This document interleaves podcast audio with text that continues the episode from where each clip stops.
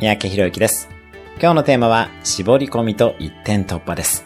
あなたは、あれもこれも手を広げて、最終的にうまくいかなくなったことはないでしょうか私も好奇心旺盛で、あれこれ手を出しがちですが、人生は時に一点突破が必要です。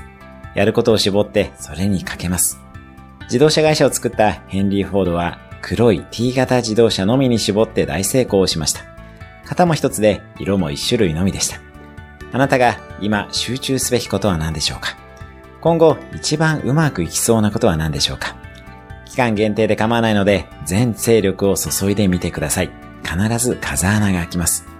そしてその一点突破のエネルギーは人生の別の機会でも活用できるはずです。